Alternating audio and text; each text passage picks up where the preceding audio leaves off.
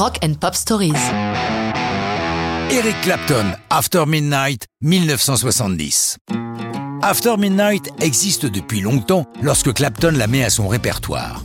C'est J.J. Cale qui l'a composé et enregistré en 66. À l'origine, c'est juste un instrumental sur un tempo beaucoup plus rapide.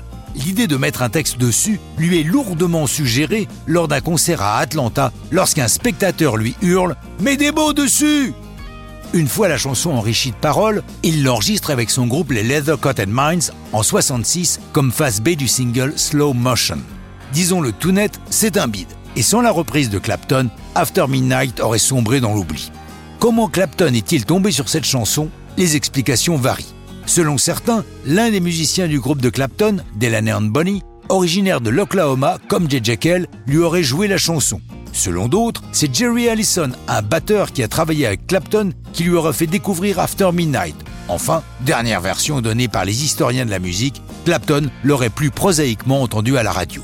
Quoi qu'il en soit, la version de Clapton va bouleverser la vie de J.J. Cale, ainsi qu'il l'a raconté. J'étais déjà plutôt jeune, dans la trentaine, et franchement, je gagnais tout juste pour vivre. J'ignorais qu'Eric avait enregistré After Midnight. Et la première fois que je l'ai entendu à la radio, j'ai eu un choc et je me suis dit, ça, c'est quelque chose. Le choc, Clapton l'a éprouvé aussi en découvrant cette chanson. Il l'a écoutée des dizaines de fois avant de l'enregistrer, essayant de comprendre combien de guitares jouaient sur la version de Kell dans des combinaisons difficiles à comprendre. Comme il l'a dit, c'était comme un puzzle. Pour les deux héros de cette histoire, cette chanson joue un rôle capital. Pour Clapton, c'est le début de la Renaissance, son premier album solo et la première fois que son talent de chanteur est mis en avant. D'ailleurs, à l'origine, l'album aurait dû s'intituler Eric Sings, ce qui fut finalement abandonné.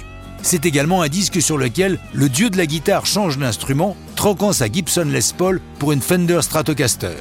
Quant à Jet Jekyll, grâce au succès de After Midnight, en 71, il décroche un contrat avec Shelter Records pour son premier album, Naturally, et son premier hit, Crazy Mama, qui grimpe dans le top 20 US. L'année suivante, il réenregistre After Midnight, s'inspirant de la version de Clapton, et cette fois-ci connaît les honneurs des classements.